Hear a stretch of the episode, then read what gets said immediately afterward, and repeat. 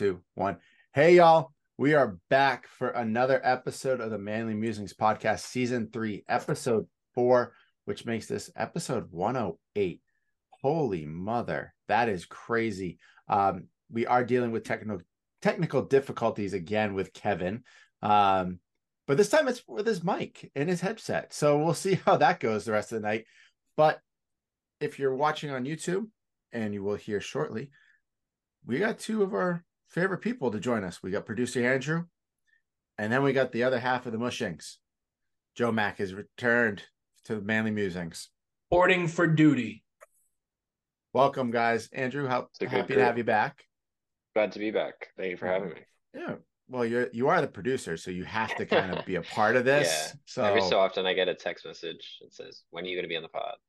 well, we ask you every week. And Um, we had true. a New Year's resolution that we were at least going to have you on at least once a month. That's true. That's true. I feel like I've been since the beginning of the school year. That's been pretty. Yeah. We got to keep. We got to stay true to it. Yeah, I gotta, I gotta keep me true to that. Yeah, I would I would say so. Um, let's get this started. Kevin, um, what you rocking tonight? You rocking uh something for another friend?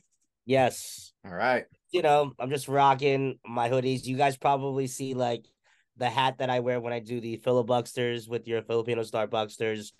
Just repping my uh Alpha Fit Club hoodie. Shout out to my people from the Alpha Fit Club of Marlboro. They're amazing. Uh, they're the reason why I've been shrinking. So if you've been watching this on YouTube, you're probably seeing my face be shrinking for the last couple months, and it's because of them. And they're the coaches and the programming over there. It's been a lot of fun.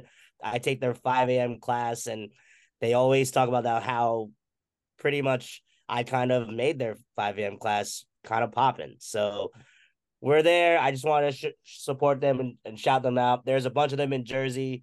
So there's one in Red Bank, Glen Rock, Wayne.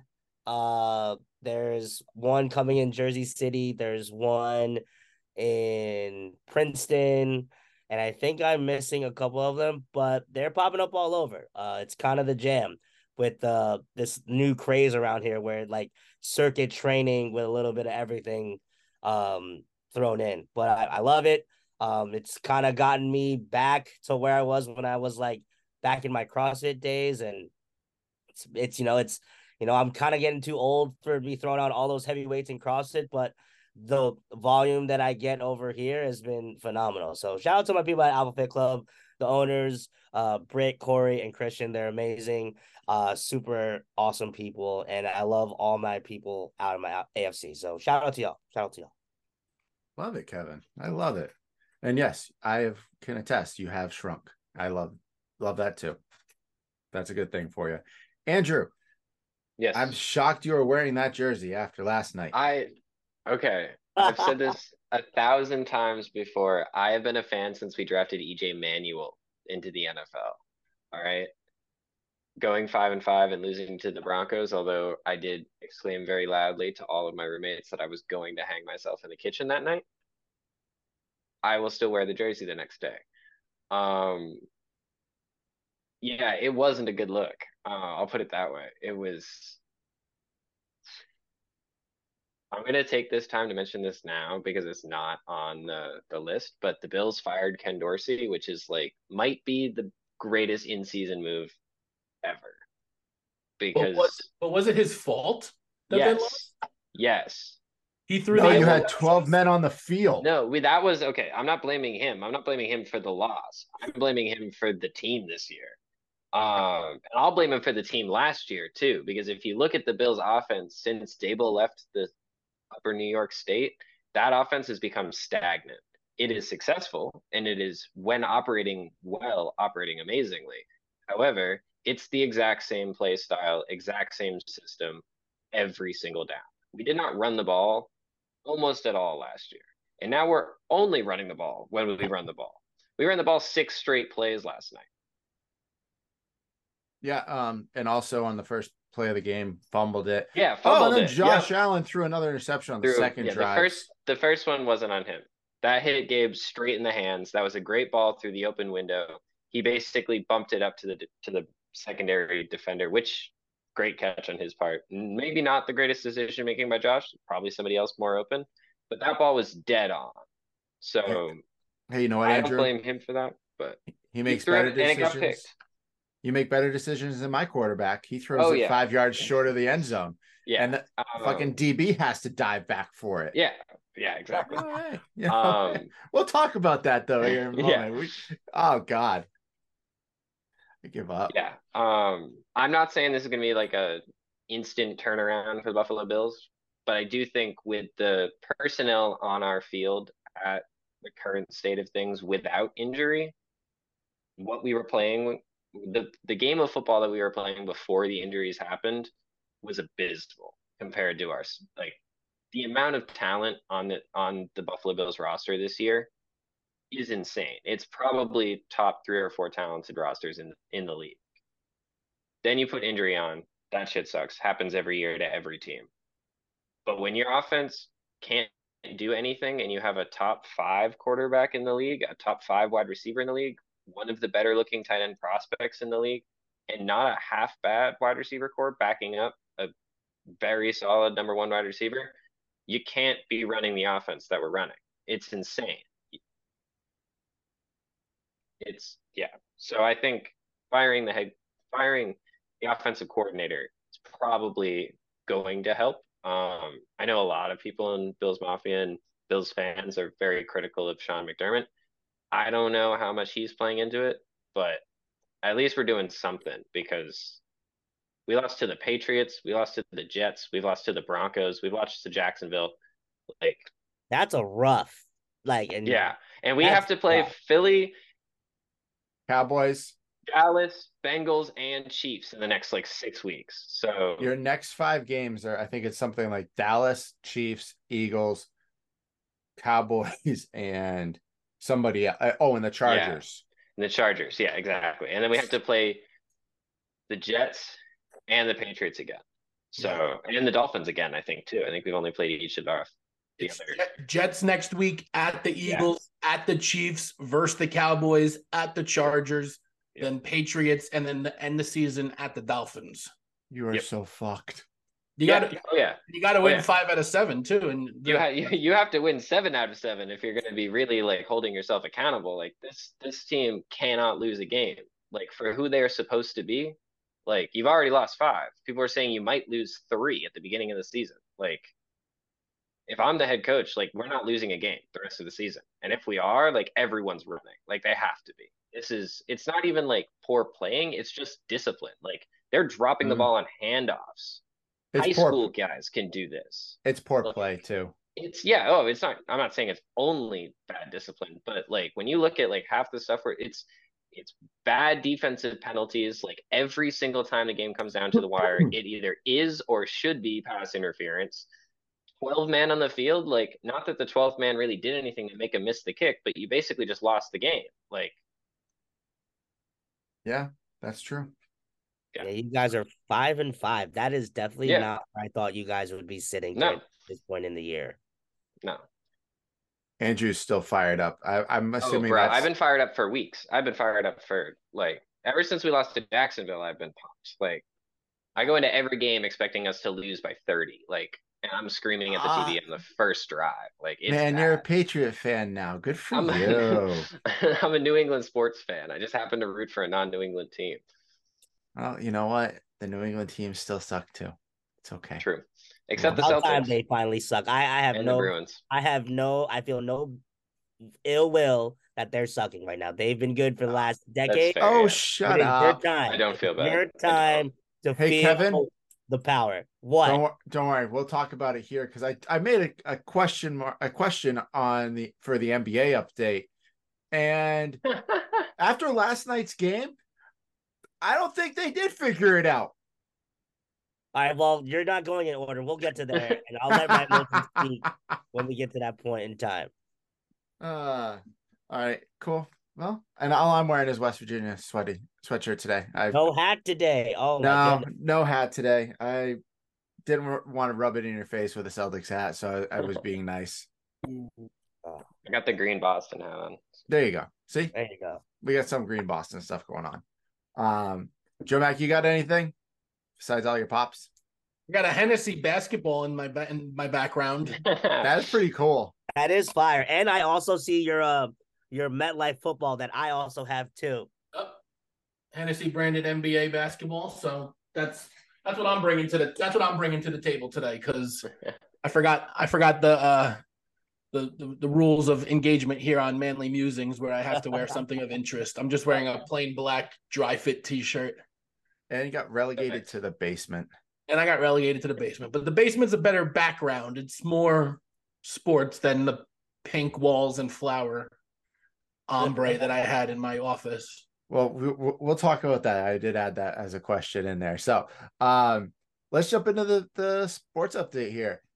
Patriots are aiming for that number one draft pick, boys. Here we go. I am so excited for the number one draft pick. That's all I'm looking forward to at this point. Who do you take with the pick? Um, well, Caleb Williams has already said that he will not play for any team except for like the Raiders, Giants, and a few other teams. Patriots were not on that list. So I'll trade take Drake Maye. Uh, I think he's a good quarterback.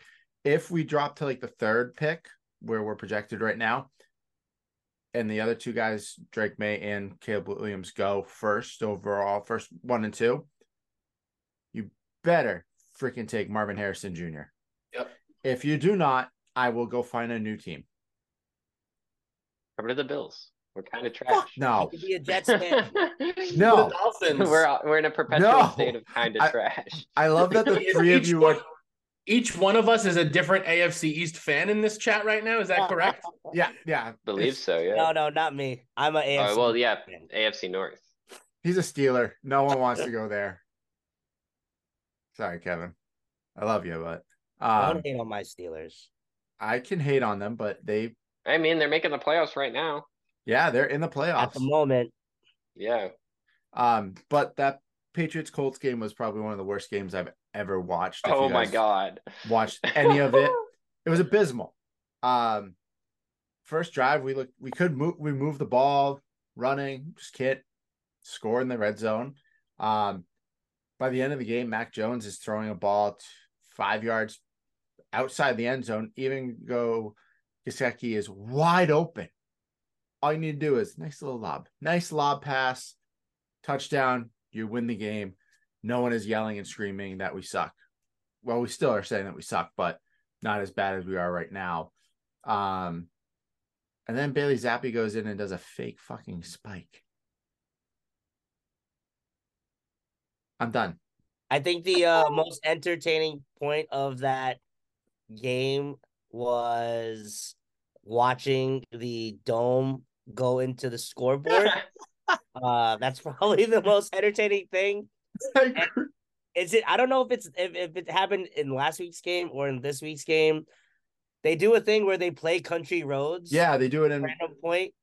They did Sweet Caroline in the first quarter, and then Country Roads is uh Third. third quarter. Yeah, that those are probably the most entertaining points of the game. I was gonna say the break, uh, the halftime like review of the other NFL games that were going to happen later in the day would probably be the most exciting part of that game. One of my, uh, I was watching the game with my friends, and after the game, my friend said, "One of my okay, so we all went to my friend's house. We got there at like eight forty-five in the morning, and one of my friends brought a blanket and went to sleep. And before the game, he goes, "This shit gonna be boring. Let me just sleep now." Goes to sleep. After the game, he wakes up, and one of my other friends is like, "Yo, I would have rather just watch him sleep the whole game. like, like we could have watched paint dry, and it would have been more entertaining than that football game." That game for anyone that was a football fan was horrible. Yeah, it, definitely not entertaining at all. No offense, Nope. Merritt, but None taken. the the Patriots need to really reevaluate what they're doing when it comes to drafting and developing quarterbacks. I think Stevenson is a is a serviceable running back. Mhm. You have decent weapons with Gesicki and you know Smith Schuster. You have Demario Douglas as a receiver, uh, all putting up decent numbers so far this year. But the Mac Jones Bailey Zappe dynamic, I think the phrase is if you have two quarterbacks, you have no quarterbacks. And very similar to what the Jets and Giants are going through right now. No none of these teams have quarterbacks, and and it's a shame because some of these players, like Mac Jones, like Zach Wilson, like Daniel Jones, have all been drafted high. A lot of draft picks, a lot of draft equity have gone into these players, Mhm. and they're all just, for lack of a better term, shit in the bed.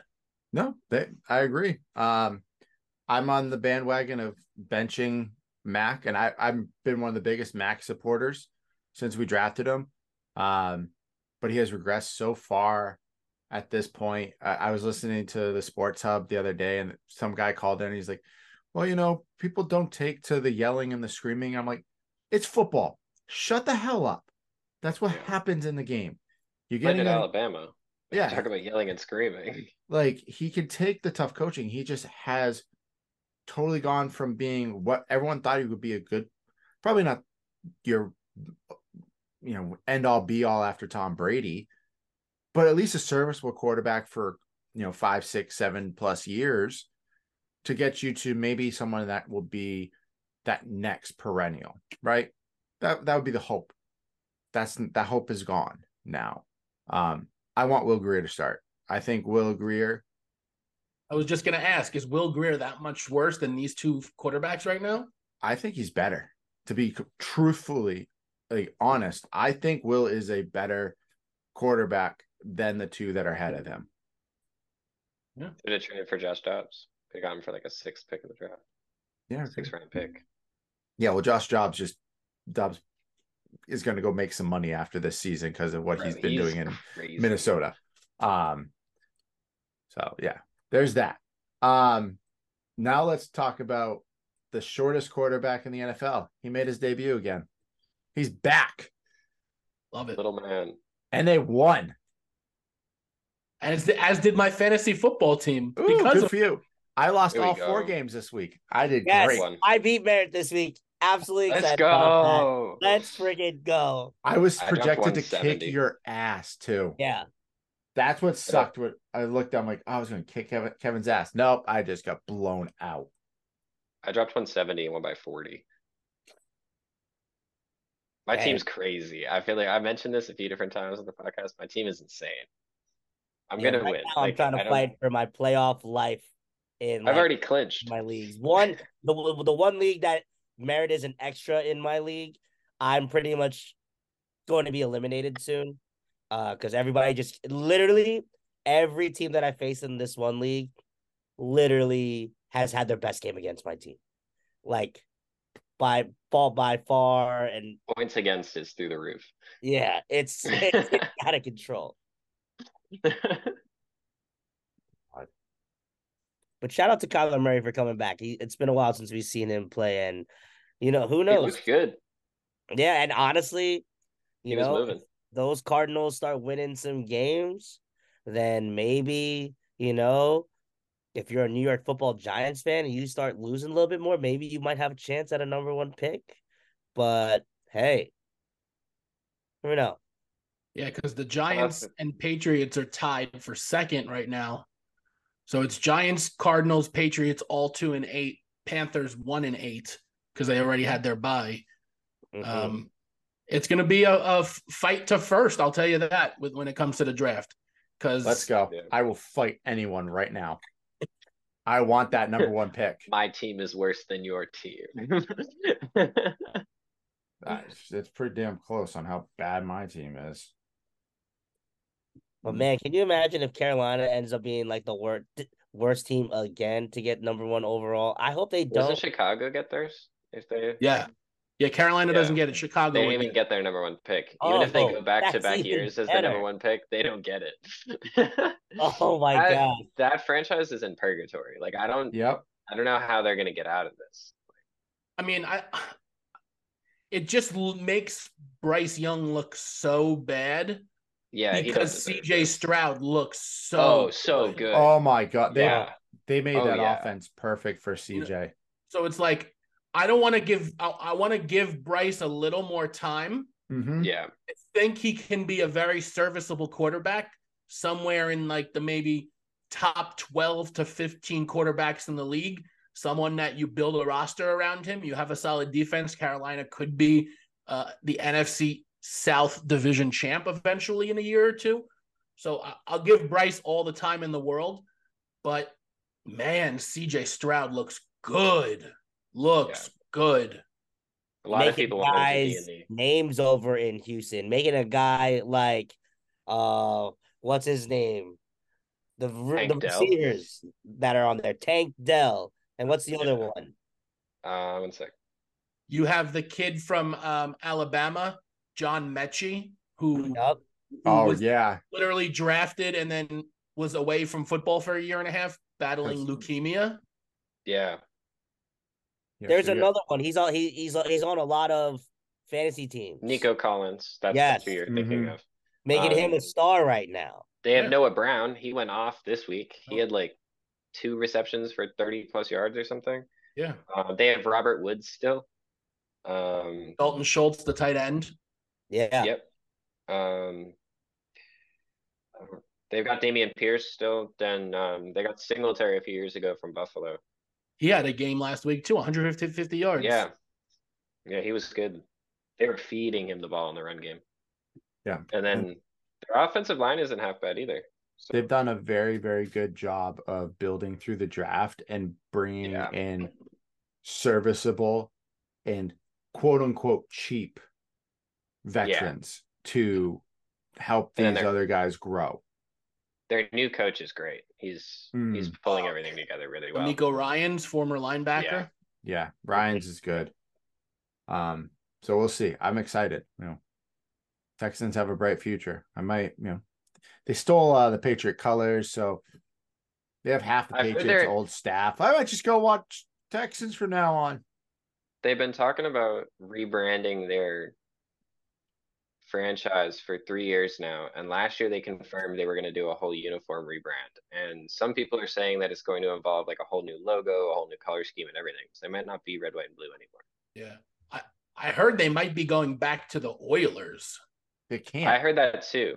Houston I also heard that uh, Tennessee won't sell them the name. I heard that. yeah, they too. can't. They won't. they- the Titans own the name, the franchises. yeah, that'll never happen because it's technically their history, their their organization. So that'll sadly never never occur. Um, unless the Titans literally just fold and they need money. I mean, if the Texans give them enough money, they might. yeah. There's a lot of people outside of like football executives still associate the Oiler name with the city of Houston. Yeah.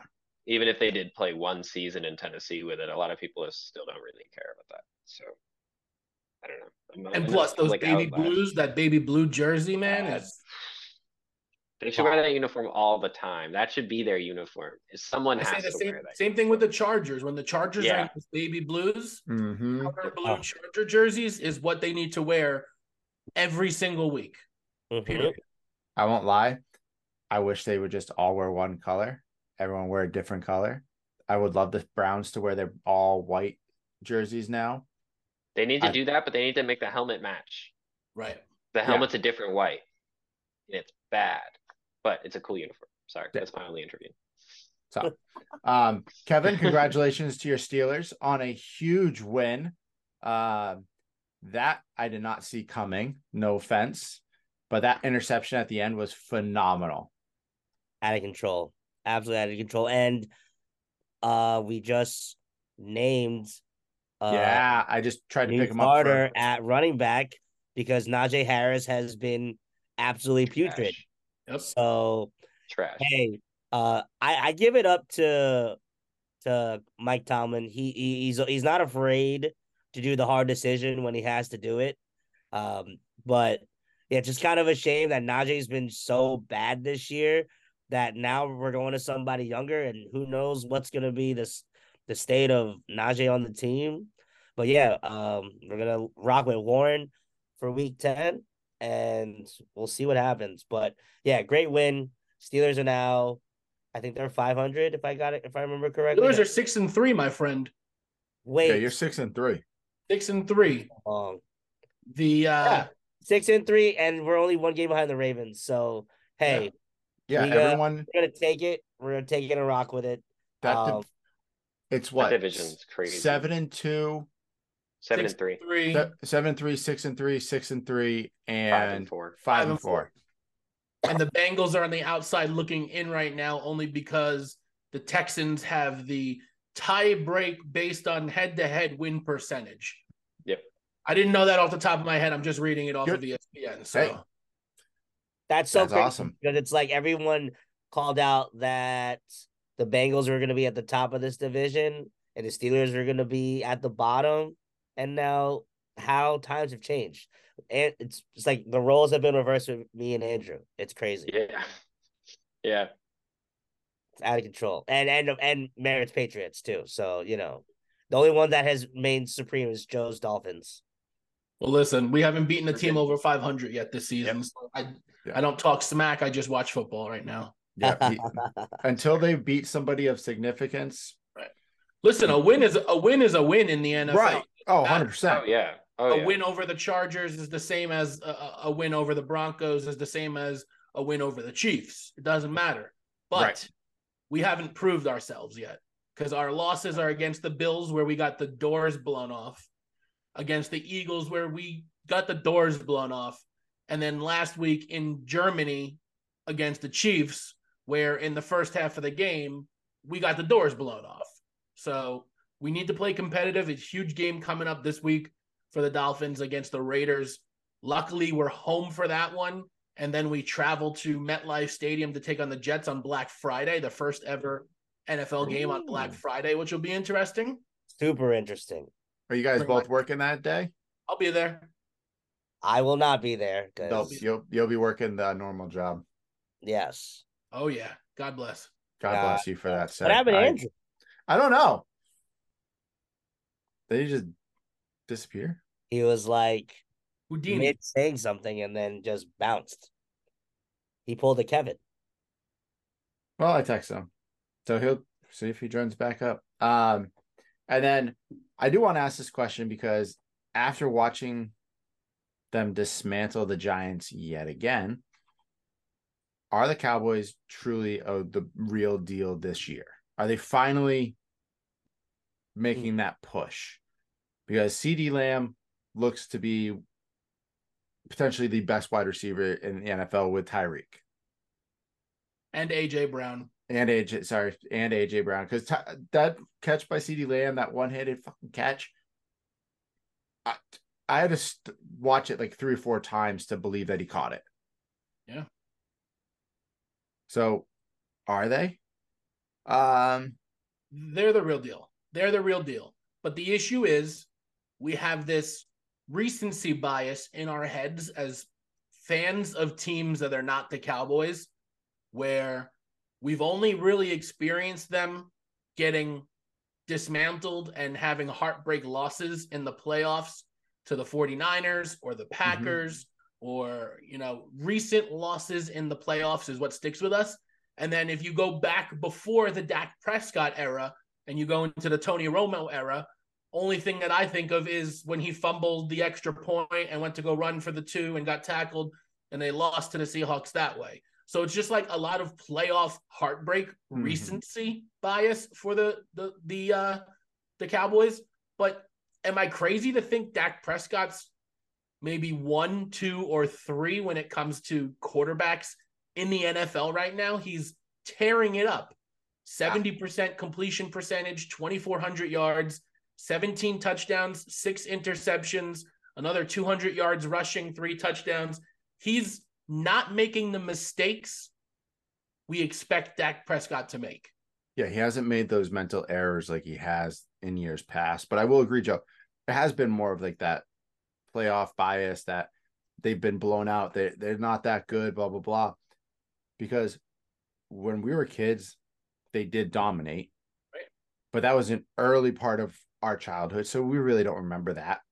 All that we get to see now is a team that plays well during the regular season and falters near the end. And then all of a sudden is not a playoff contender, can't make it out of the first round, can't even make the playoffs. So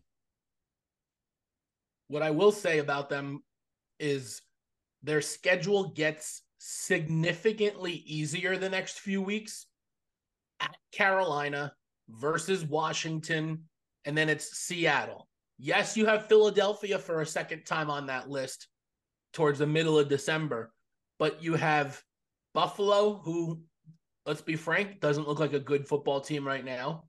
You have Miami, who, let's be frank, hasn't beat a 500 record winning percentage yet this season. And then you have Washington again to close out the season. So, of the remaining two, four, six, eight games, I could see them winning another five, six, even seven if they go on a run. Yeah, I could. I won't count out the commanders though. Those guys, uh, Sam Howell is looking like the real deal because he and CJ Stroud have the most passing yards at this point in time. Because their teams are always behind and they got to play catch up. Uh, they weren't behind when the Patriots played them. The Patriots just couldn't catch up to them. Um, but yeah, that's not the point. Um, but awesome. Let's jump over to the NBA. Um, Kevin, this question is mainly for you because you're the only one here that's a Lakers fan. What the heck is going on with them? I mean, we go we've gone through this the last couple of years. It's just like they need like a month or two to get their lives together before they actually realize, oh snap, we need to actually like get to the playoffs first, and then we'll start competing. But right now, LeBron is he's not playing a lot of minutes, but he's still putting up numbers like he's in his early 20s, mm-hmm. which is absolutely out of control. I I found like a random stat where they had people who are playing in like their like 20 something season and then like the the points average. LeBron's the only one that was in double figures and it was by a landslide out of everybody else. Um so I wish I could give you a reason on why um but I just think right now this is just a typical Lakers way to start off since we've had LeBron. It's you know, they're trying to we have a lot of new players that came aboard so they're trying to get back into in sync with each other. Guys like Gabe Vincent, Christian Wood. You know, we're trying to figure out where these guys fit and where their roles are. Um, but the key is, I think right now, the key is to make it to the playoffs. I think the Lakers can do be really scary, especially if Anthony Davis doesn't like have anyone sneeze on him or like he doesn't like break his ankle by like walking, like or jumping, or jumping if he if they can stay healthy, I can say the Lakers can compete with anyone, or at least majority with everyone. You may you might they might get blown out by like the Denver's, the Phoenixes, but everybody else, I think they can put up a fight with them in a seven game series, no doubt. Yeah, I, th- I think it's I think it's still super early. We're nine, ten games into the season. The objective for a team like the Lakers, where let's be honest, year number 21 or 22 for LeBron James, it's not about playing 40, 45 minutes a game anymore. It's about getting to that finish line, which is the playoffs. We saw it last year in the first and second rounds. They were the underdogs, but mm-hmm. because LeBron was fresh, AD was playing, they made it to the conference finals. Yeah, they eventually got swept by the defending reigning champion Denver Nuggets in the Western Conference Finals, but they made it to the Western Conference Finals. They were one of the final four teams. Um, to kind of piggyback off the stat that Kevin was talking about, I saw a stat a couple days ago October 29th, 2003, and then October 29th, 2023. LeBron played the Kings both games, and it was 20 years apart.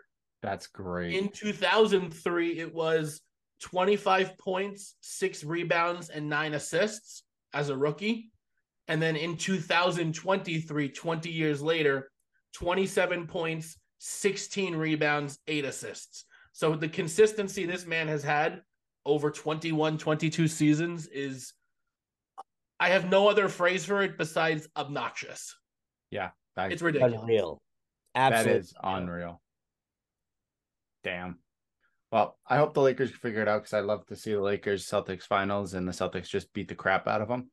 Um, no offense, Kevin. I just, just what I would love to see. Yeah. Great way to get to our 18th championship and just rub it in the Lakers' face. Yes, yeah. Let's move on. 76ers look great. Harden and Harden is floundering on the Clippers. Yeah. So, like I, I I said it on the last podcast when this deal happened pretty much the Clippers did all that work just get bounced out of the first round again. Harden looks like crap.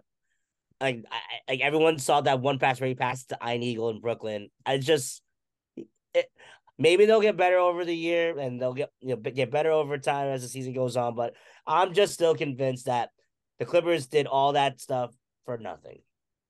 I love the video. I think it was from the other night. And Westbrook was in and it was like getting down the final two minutes of the game. And they subbed Westbrook out for Harden. And Westbrook's running off the court like, what the hell are you doing? Like, I'm actually scoring. Harden hasn't scored yet. Like, it's it is horrendous to watch. And 76ers are looking damn good without Harden on that team. Yeah, the seven and one right now. Is that correct? Uh they are seven and one or eight and one right now. They are the number one team according to the power rankings. Eight um, one. Yeah, so they lost their first game to the Bucks and have won eight straight.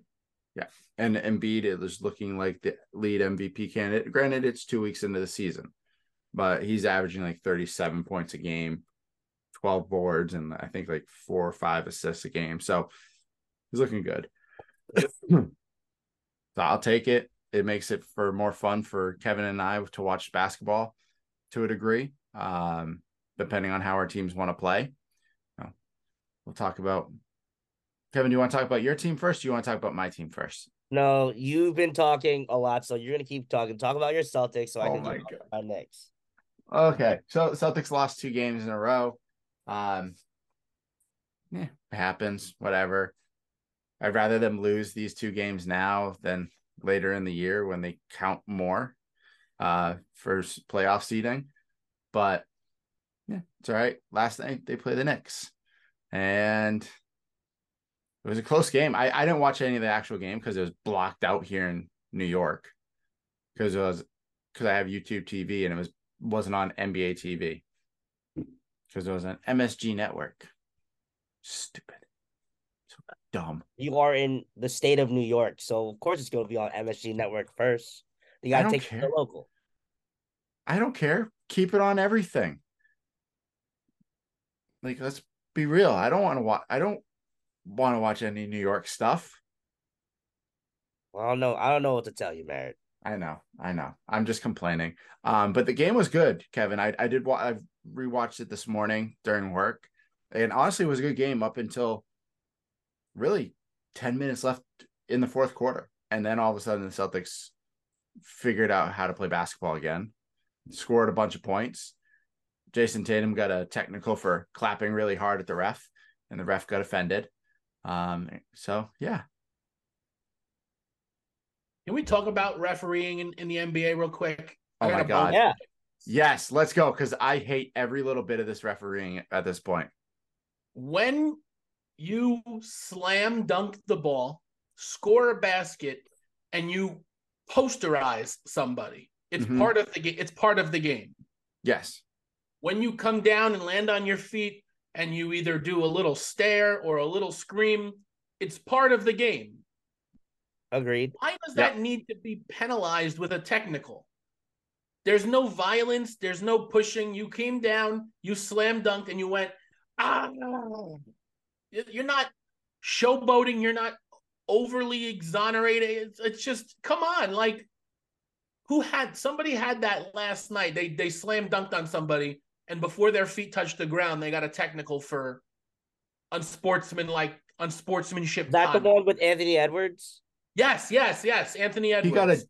I didn't see that. He got a technical for dunking. He got a technical. He he dunked on somebody, and then like when he landed, he was doing like a stare, no words, no cursing, no violence, nothing. And he got teed up for staring. All right, Adam Silver. Like that should be something like some sort of rule change. Like they got to have a more defined way to like call a technical or like maybe change their definition of quote unquote taunting because mm-hmm. like it is part of the game. Like that's the that energy you kind of just can't help it. Like I understand the whole technical foul when they're like hanging on the rim and such, or like somebody gets in the person's way while they're like trying to drop down. But yeah, you know, it's it's it's it's annoying like that a player has to get penalized because he's showing just a little bit of emotion. Or or even like using Tatum from last night. He gets upset by a call, and all he does is clap his hands hard. Right? You watch the video. That's all he does, and all of a sudden it's a technical. Like Silly. no emotions allowed. The one that was ridiculous for me was I think it was during the game that you and I went to, Kevin, in Brooklyn, and Jaylen Brown literally dunked the ball with two hands and held the rim for a second, let go, and then got a technical for hanging on the rim because his body goes this way. Momentum took him, so he holds onto the rim a little longer so he doesn't flip on his back. Like, I know Adam Silver will never listen to this podcast, but bro, figure You some shit out. You don't know That's that. true. He might. So figure some shit out and fix this because this is god awful. Yeah. It's not watch watchable sometimes. But we digress. Kevin, your Knicks, they actually look good. They've it looks like they've kind of figured some stuff out. Just cannot close out against the Celtics, which I I, I appreciate because last year you beat us every time you could. Um, And we were there. I know. I saw got to watch this the Knicks beat the Celtics in the garden, the TD garden. Honestly, that's got to be one of my favorite, like, to go to sports that I've had in a while. Other than watching the backyard brawl for West Virginia and Pitt and watching Dub V win, watching the Knicks on the road beat the Celtics, that is like, holy shit, like pinnacle. But I digress. Um, slower start this year for the Knicks. We're five and five. Um, I think is just trying to get the guys back into to some into rhythm. Julius only averaging like 14 a game right now, as opposed to the 20 plus he was averaging. Jalen Brunson, in my opinion, if the Knicks are gonna get an all-star, Jalen Brunson should be the all-star this year.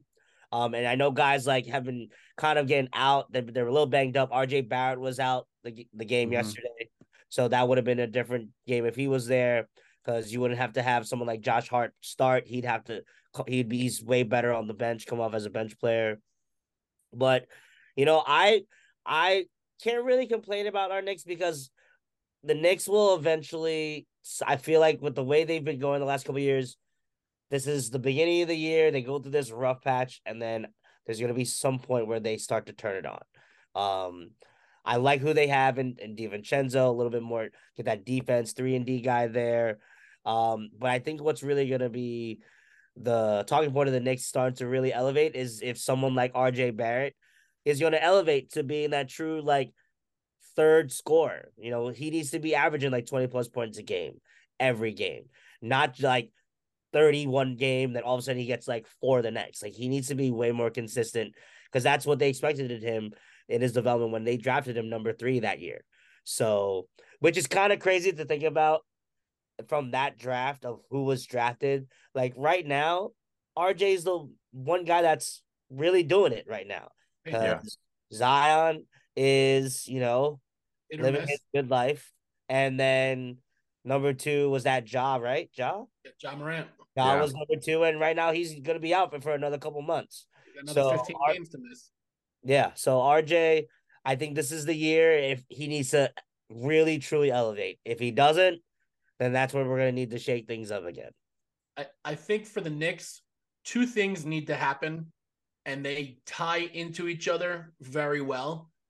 Right now, Julius Randle is leading the team in minutes played, 34 minutes per game, Oh my god. and he's only scoring 18 points a game because his shooting percentage is 33% from the field.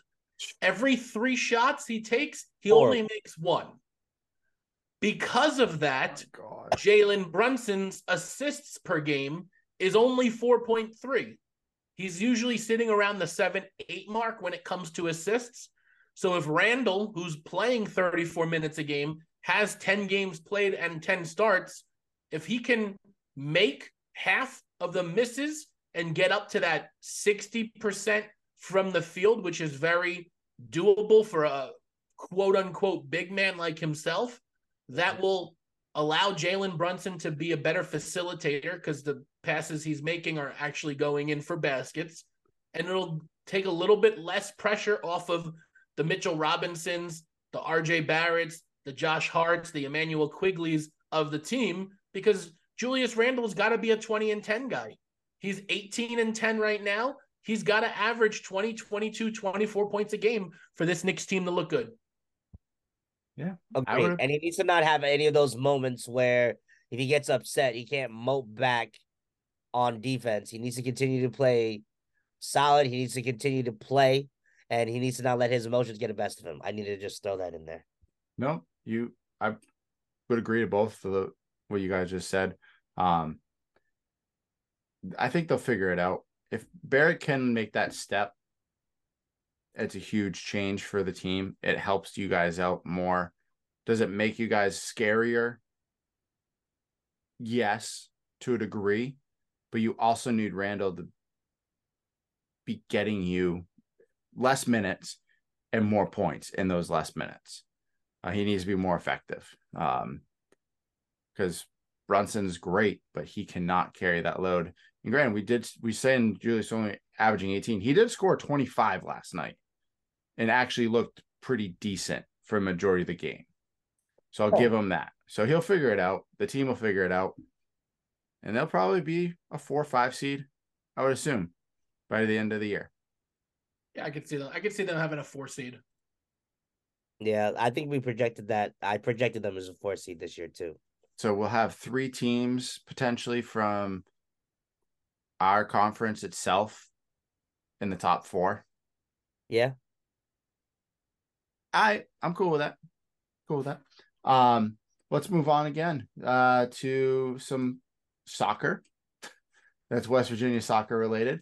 Uh, the boys did lose to Marshall uh, 3 2 in the Sun Belt Championship game this past weekend. So they did sadly not get to retain the number one overall seed for this uh, tournament, but they are number five. They will host, I think it's either Virginia or somebody else. I don't remember. Or Dayton. Dayton. Yeah, Dayton's one of them. I know okay. that. Yeah, so they were they'll. I think that game's uh this weekend actually. So good luck to West Virginia men's soccer. See what you guys can do. It'd be awesome to see a national championship in in something that's not rifle uh for their school. And then the women's team beat Pitt. And they're 2 and up. Well, at least somebody undefeated in basketball. Hey, the guys are playing right now. Jacksonville State, they're up 40 to 27 at half. Jacksonville State's winning? No. Oh. Uh Virginia's somehow winning. You scared me because I would assume that we're losing. Well, yeah, shout out to ladies beating Pitt. Uh, whatever the new coach is, Coach Kellogg, new mm-hmm. team, mm-hmm. new uh, brought in some people from where he was over at Stephen F. Austin. They're putting in some work, so I got we I got I got we got to keep up. Let's see how they're they're doing this year. Hopefully they they can uh, keep it up. Oh, 100 percent.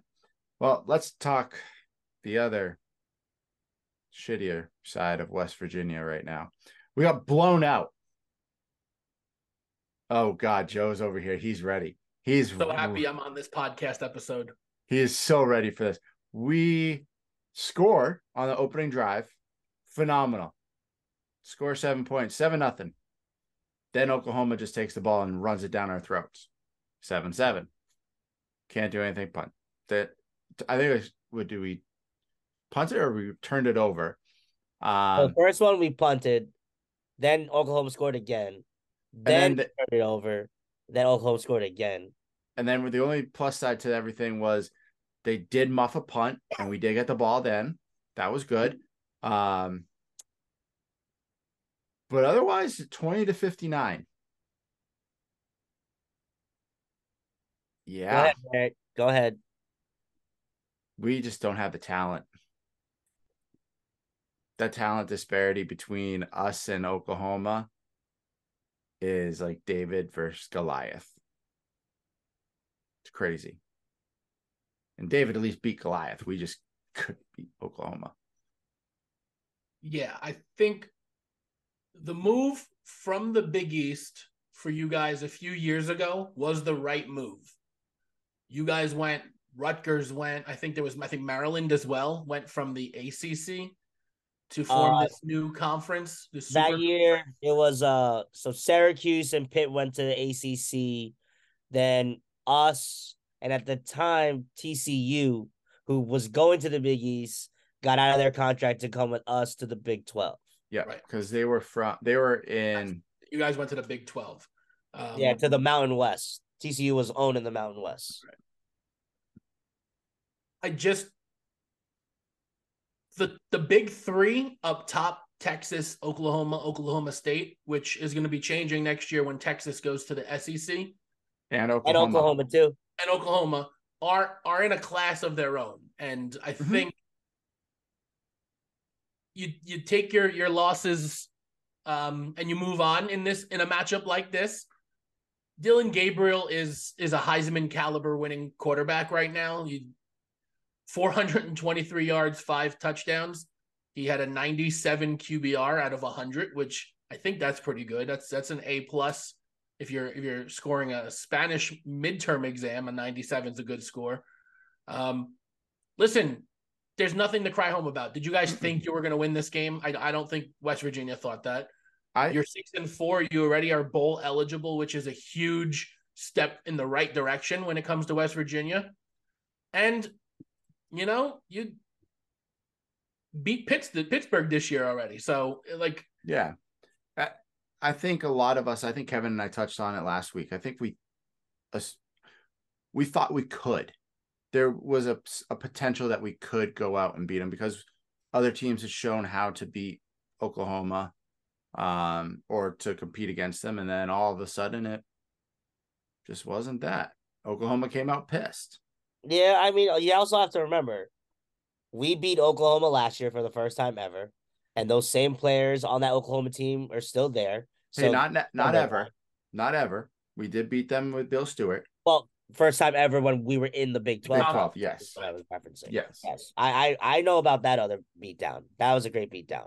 But you know, the one thing is, is that we we definitely thought it'd be it would be a little bit more of a fight, but you know the talent that Oklahoma has, it's just kind of undeniable.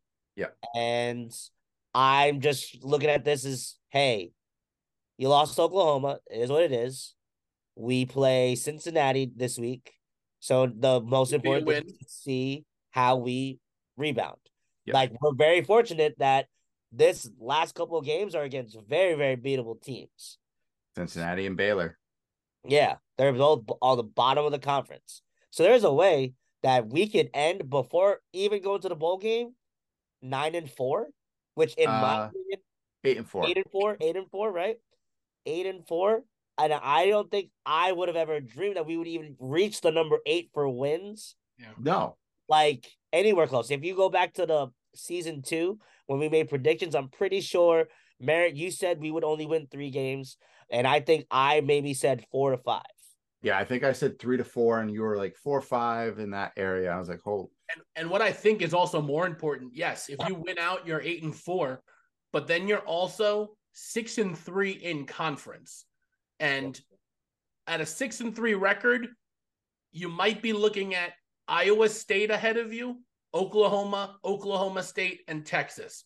So two of those four teams aren't going to be in the conference next year. So if West Virginia continues the right moves and doing a hell of a job recruiting and getting, you know, four or five star ret- recruits now that they're in that Big 12 conference, who knows what this could mean for the future of West Virginia. And this time next year, we could be looking at instead of the six and four West Virginia Mountaineers, maybe the eight and two, nine and one West Virginia Mountaineers in this conference. Very, very true. Because then I think you have Colorado coming next year. You have Arizona, Arizona State coming in, Utah. Utah coming in. That's another four teams coming in. Who in which, in my opinion, the way that they're looking this year, we're all kind of very, very evenly placed in how our teams are. So if we can kind of keep it together, but the I I think really what's gonna determine all that is what happens to his coaching staff at the end of this year. You, Dude, you don't fire him unless he loses the next two games badly. No, he. You would he- hope that they don't fire him, but you never No, know. they- is They won't. They won't because he got him to a bowl. Yes. And if he didn't go bowling, he's gone. I think we all agreed to that. Right now, if you look at the Big 12 standings, like Joe Mac said, Texas is one, Oklahoma's two, Kansas State, Oklahoma State, Iowa State, Kansas. Those are your top six teams. We fall at number seven. I, I take that. We were projected to be in 14th. I know. How crazy. 14. That's crazy. four two out of those four uh two out of those six teams are no longer being the conference like joe said we're going to get f- four additional teams that let's be honest are scrubs utah is the best out of them all that's joining and they still are having a down year for what they've been the past few years um you know, we could still be out of 16 teams next year we could still be top six top seven I think top five. I even say top Yeah. five. yeah some I- of those teams coming in, Colorado had a hot start this year. They didn't do good. no Arizona, Arizona State, neither of them are very competitive in this season. Their recruits aren't going to be getting much better for next season. Um, I think is it UCF is joining as well. UCF joined this past there. year. UCF joined, so yeah, I mean, you're better than two thirds of the conference. That's going to be the conference next year. Yeah, you finish this season on two good regular season wins. You have a good, strong performance in a bowl game against another, you know, nine and three, nine and four type team. And you head into the offseason on the recruit trail. I think West Virginia has a bright future in the Big 12. yep, I agree. Well, Love we'll it. see. Hopefully, it's brighter than basketball.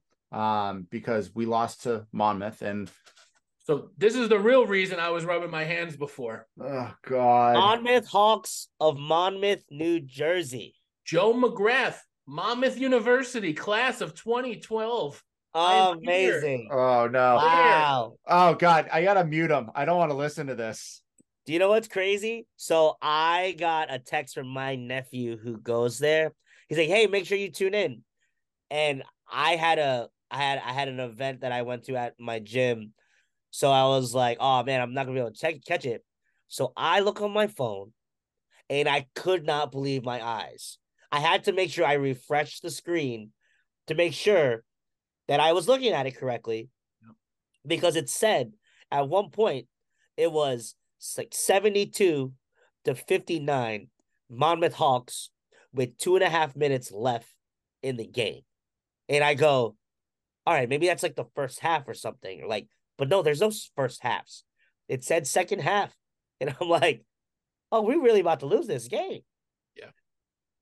What I will say, I, I haven't been following Monmouth sports all season, football, basketball. I, I just hasn't really been my jam this year. The point guard, ah, Xander Rice for We tr- Monmouth. we tried to. He was going to come to West Virginia. He's King Rice's son. He's the head coach's son. He's a fifth year senior. Yeah. He has that COVID year he's playing. Um, 30 points, four rebounds, six assists, played 37 out of 40 minutes.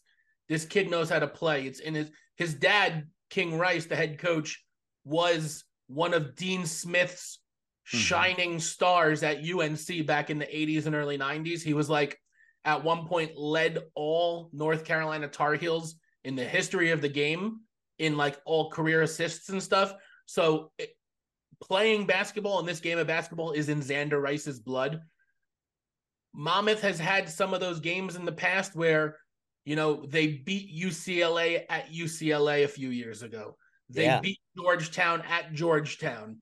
They lost to Kentucky by like less than 10 points in Kentucky. So it's like they've had some really good showings in the past under King Rice. And having someone who literally shares the same name as King Rice in Xander Rice being the floor general is a really nice thing to see. I know this podcast is very West Virginia centric, so I'm going to shut up now, but I'm Yo, very proud of my Monmouth Hawks. Hey, Shout out to the Monmouth Hawks because pro- I remember that one year when they got famous for all the bench celebrating. Up, oh and- yeah, bench mob, It's- baby. And it and it's actually funny because one of the trainers at my gym, her boyfriend is a former player on the Monmouth Hawks, which I thought was crazy. And yeah, I just shout out to the Monmouth Hawks for doing it up. They earned that victory. But the one thing I want to talk about, which is an issue for our basketball team, Merritt, check out this uh minutes calculation of that game. Yeah. So you had a player play 39, 35, 34, 33, 27, 25, with two other guys playing four minutes and three minutes. That It's god awful. that is a lot of minutes to be playing after they just played that same amount of minutes a couple days before. Yeah. So pretty much you have one, two, three, four, five, six, six people that aren't playing, and we need to get some of those players back. Um, Yeah. we can't. We're not gonna. It's not winning basketball to play six players that many minutes. You're you're you're doomed.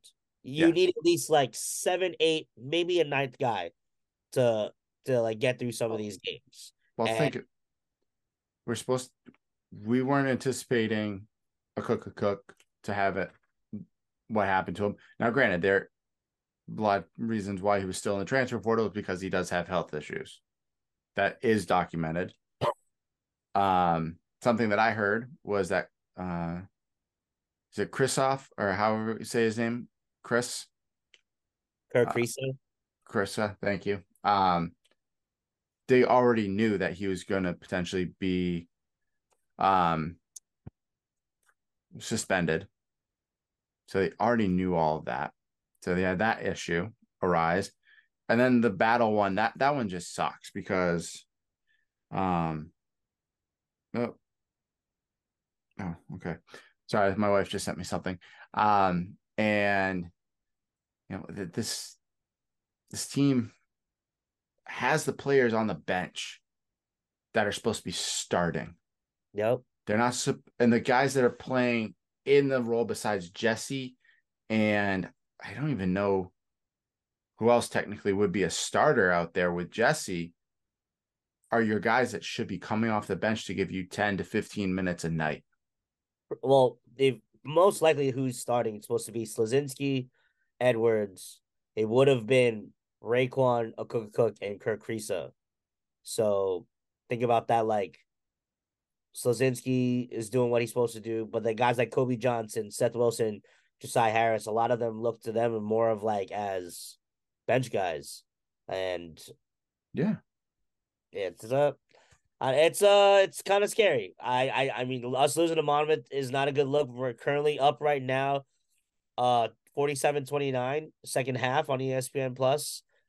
We can only hope that that was just simply uh just a, a bad luck game and hopefully they just learn from that and we can just move on and that will just unfortunately be a blemish in the the record. Maybe Monmouth ends up being super super good this year, can win their conference or top in their conference, and it makes the the whole RPI deal better. Yeah, but I agree.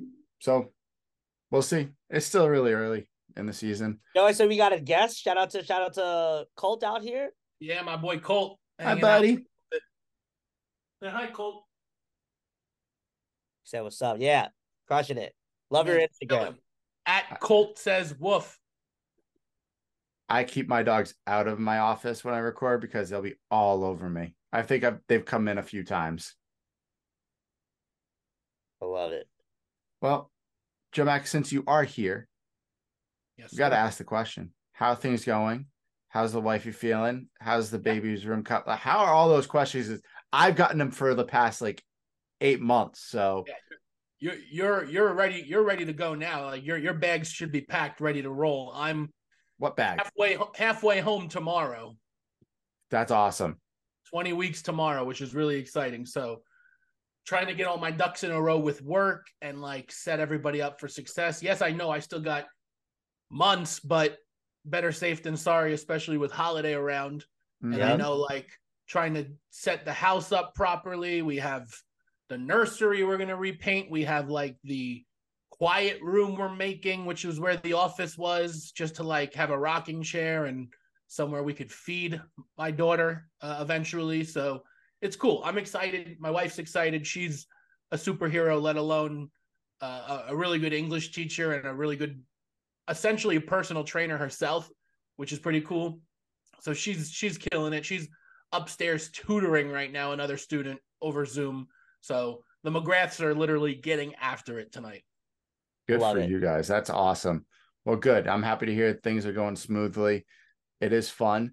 Uh, my bag is yet to be packed because I have no idea what I'm supposed to put in it. So I'm just waiting for my wife to tell me. Um, A So lot of sweats, a lot of socks, deodorant, and your Xbox or PlayStation if you could fit it. There you go. I will bring my PS2. I don't have an Xbox.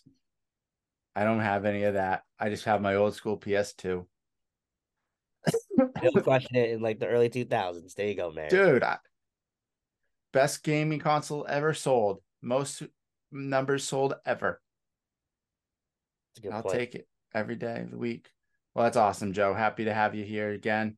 Um, so we kind of touched on it, but I know we're gonna probably do a deeper dive into college basketball with Cyrus, of course, whenever we have him back Boy on. Cyrus, shout out my boy Cyrus. Yes. But I thought since we started college basketball has already started, I thought we'd just have some fun with it tonight. Quick With it. rundown of how it's looking so far, who's overall looking like the best team after the first week, the pretender, the final four, all that fun stuff. So I'll give you guys a minute if you have not figured out your answers yet, and we shall go from there. But in the meantime, I don't know. Kevin, you got anything else? I mean, like I said, I didn't look at our script until maybe like until I turned on because I was busy making your reel that will be coming out when we're done posting. But to answer your question, your first question, what who is looking like the best team overall? I'll list two teams right now. Kansas Jayhawks are looking good. Uh, they're just firing all cylinders, which I something you know I fully expect because they are the Jayhawks, and the reigning defending champions and uh fan, the UConn Huskies. Uh, while I was able to catch a little bit of their game the other other day, and they're looking good.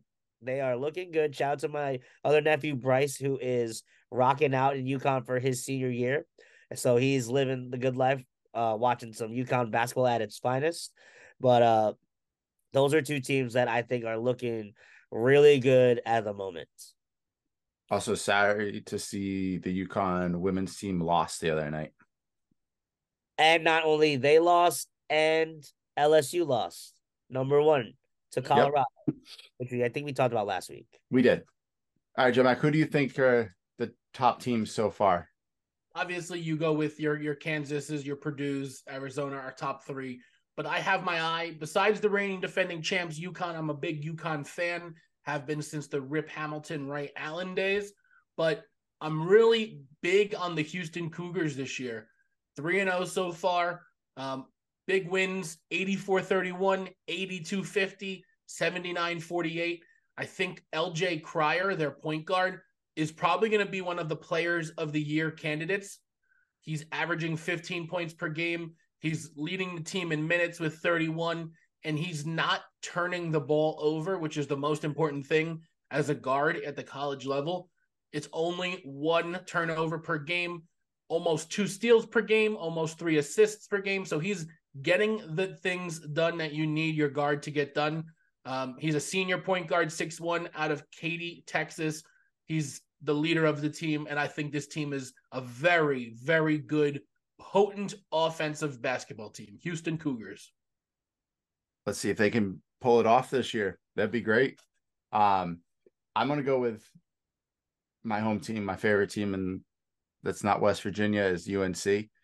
No, they they fell off last year after being ranked number one, and then wasn't ranked after I think week three um, last year. This year they're up to, depending on the poll you look at, either number 20 or number 18. So back at the end of the pack right now, but they also have some returners there. You know, oh god, Bacot, but I can't remember how to say his stupid name.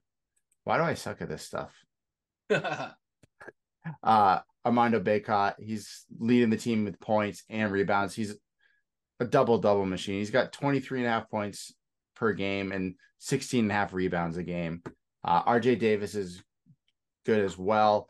Um, I know they lost who's it? Um, Blackley to the NBA, so he's gone, but they have definitely retooled. Um, Kevin, the best part is James Okonkwo, who left West Virginia, is only played one minute per game so far. So yeah, he's doing real good uh, over at UNC after leaving us. Um, good for you, James. Um, but I'll go with them. And then I love, for some reason, I've always loved the Tennessee Vols. Yeah. And watching them last year, the team had a high powered offense. They're a little bit on the older side. They have kind of retooled. They have younger individuals in there. They're 2 and 0. They blew out their first opponent and then they beat Wisconsin, who actually, I, before I jumped on here, was getting their butts handed to them by Providence. So great to see.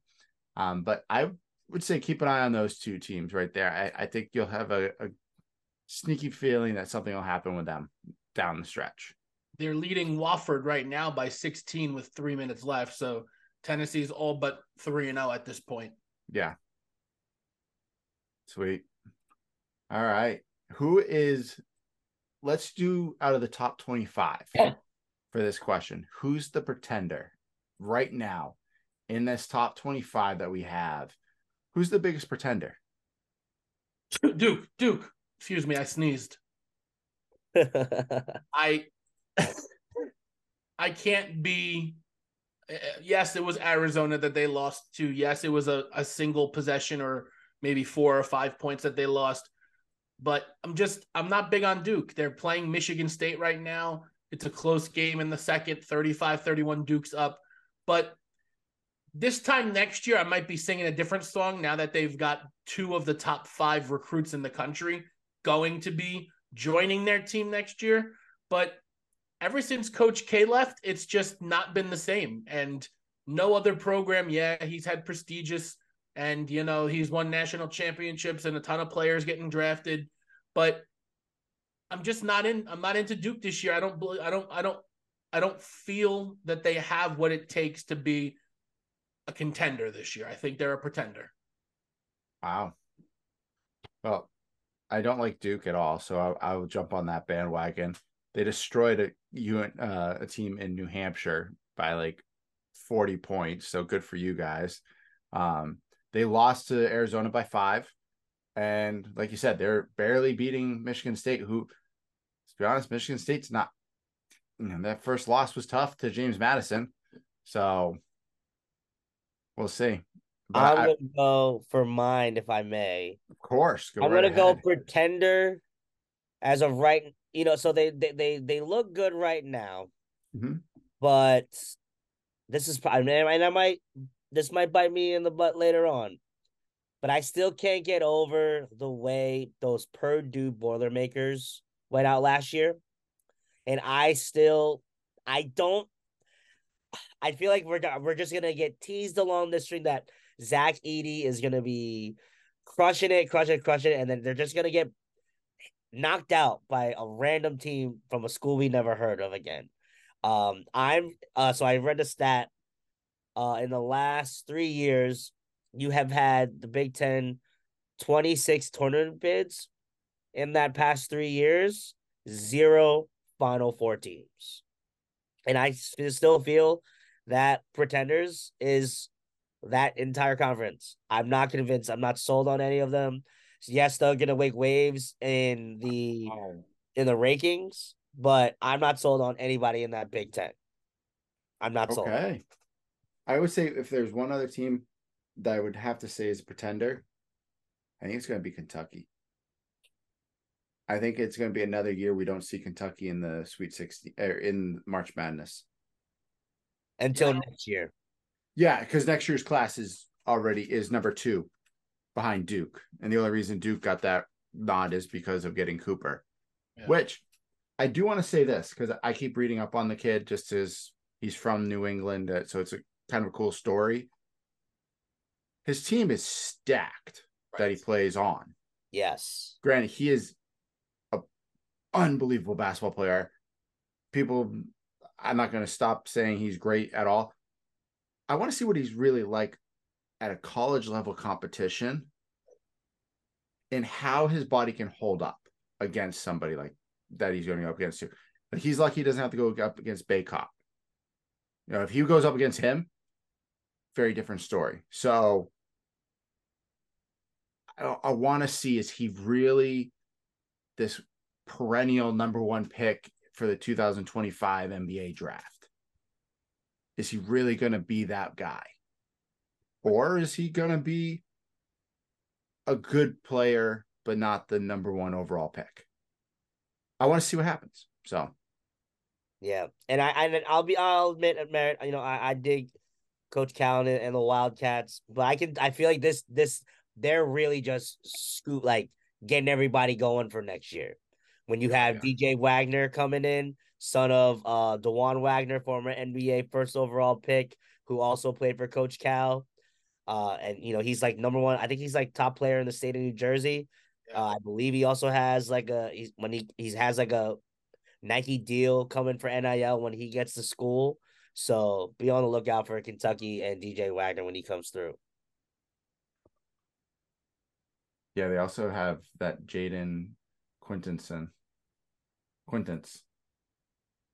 So right now, Kentucky's 2024 class is got four commits and they all fall within the top 100. That's easy work for Cal right there, though. Oh, yeah. Easy. And they still haven't heard back from a few of them. There's still guys that haven't made a final decision. So, and you said Wagner, Kevin? Yeah. He is. I don't see anything about him. They're looking at the Boozer twins though for 2025. Damn, talk about aging a shout out to the Boozer twins. Carlos Boozer's son. Yeah. Yeah, we'll see. It'll be interesting. Um, all right. Who's the final four? I got, know you're gonna have to throw. I got my four ready to go. Oh, let's hear it. I'm ready. Already talked about the Houston Cougars. When you have LJ Cryer, a player like that, you you need a, a, a star, someone who could take over a game, who can get you through the the NCAA tournament. So Houston Cougars, Kansas Jayhawks, they have five players averaging double the double digits in points. Hunter Dickinson, Kevin McCullar Jr., KJ Adams, John Furphy, and Parker Braun, all averaging 10 or more. Jesus. So I got Houston, I got Kansas. I like the Miami Hurricanes, another oh. team with f- five players averaging double digit points, led by Wooga Poplar. What a name that is. 20 points per game as a guard. And then my dark horse for the final four is one of UConn's rivals in the Big East, the Creighton Blue Jays. Ooh. They are the eighth seed right now, eighth overall in the country, led by Trey Alexander, 20 points per game, six rebounds, five points, three steals a game. This guy's getting three steals a game. Um, That's ridiculous. Player, great team. Creighton, my fourth Final Four pick. All right. Kevin, what do you got? All right, so you know why you can't find anything on DJ Wagner? Yeah. Because he's already in fucking school. Gotta love that. Gotta love that. But yes. Um, so here's what I'm gonna go with. I am gonna go with let's go final four, final four. I'm gonna go let's see. I had it written down and I can't find it on my sheet, but whatever. All right. I like Kansas. Yep. Kansas going.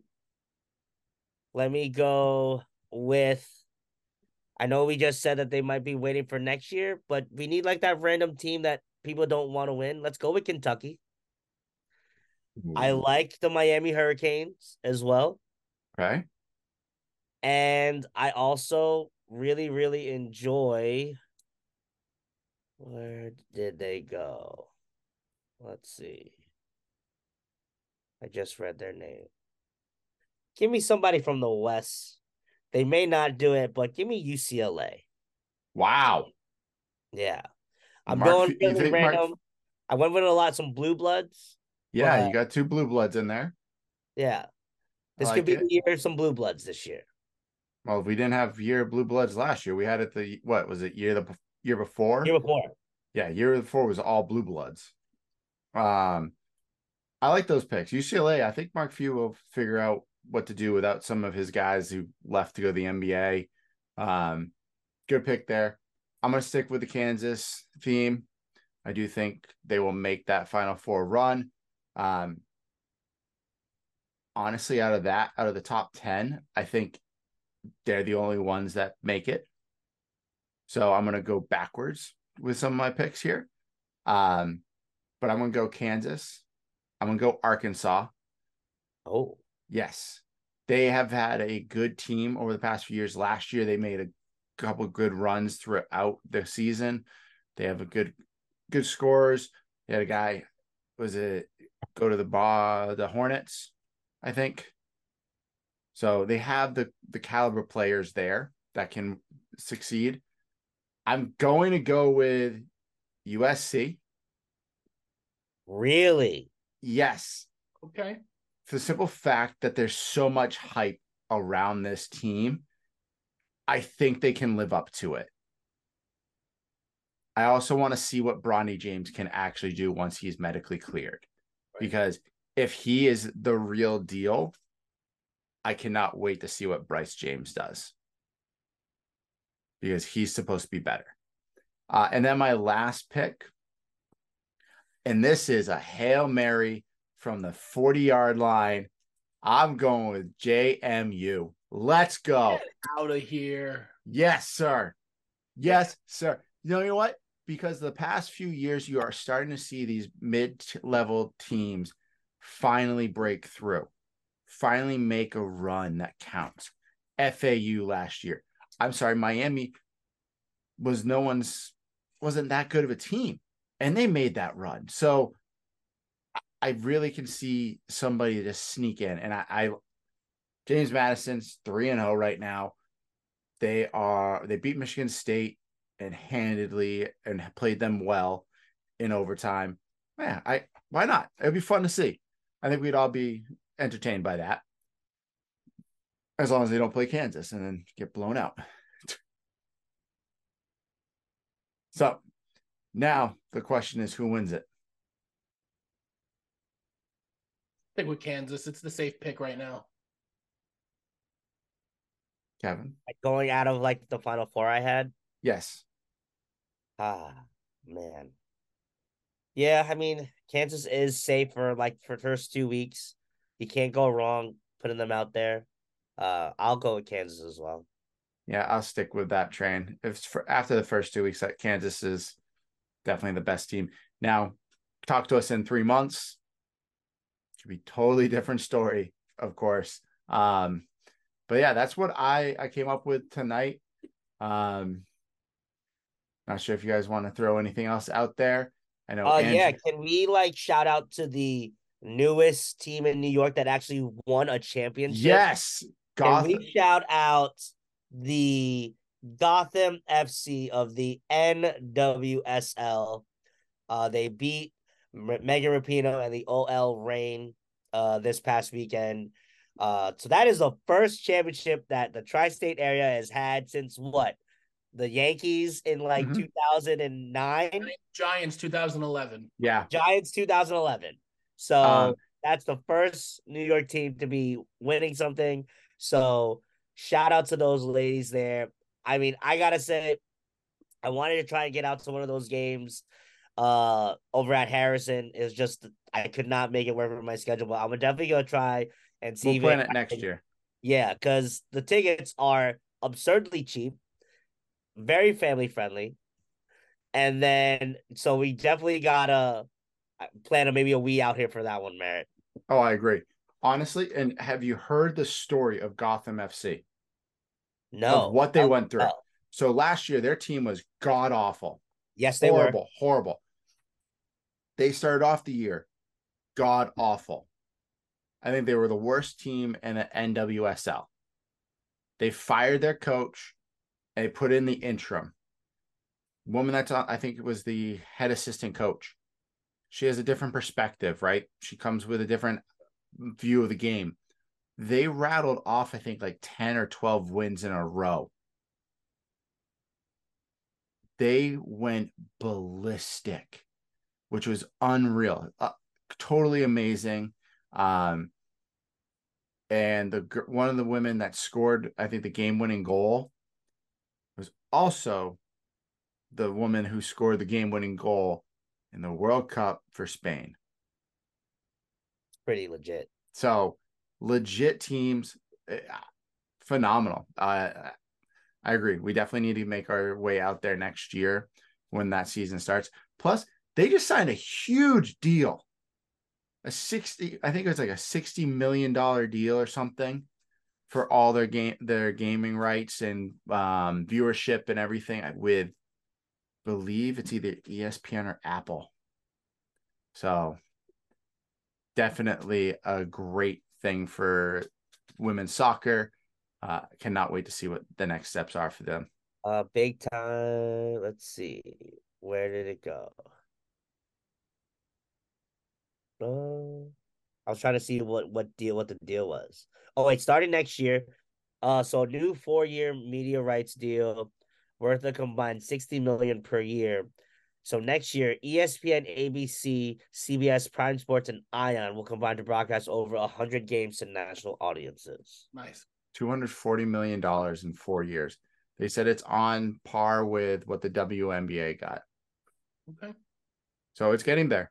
All, ex- And- all exposure is good exposure. So Yep. Yes.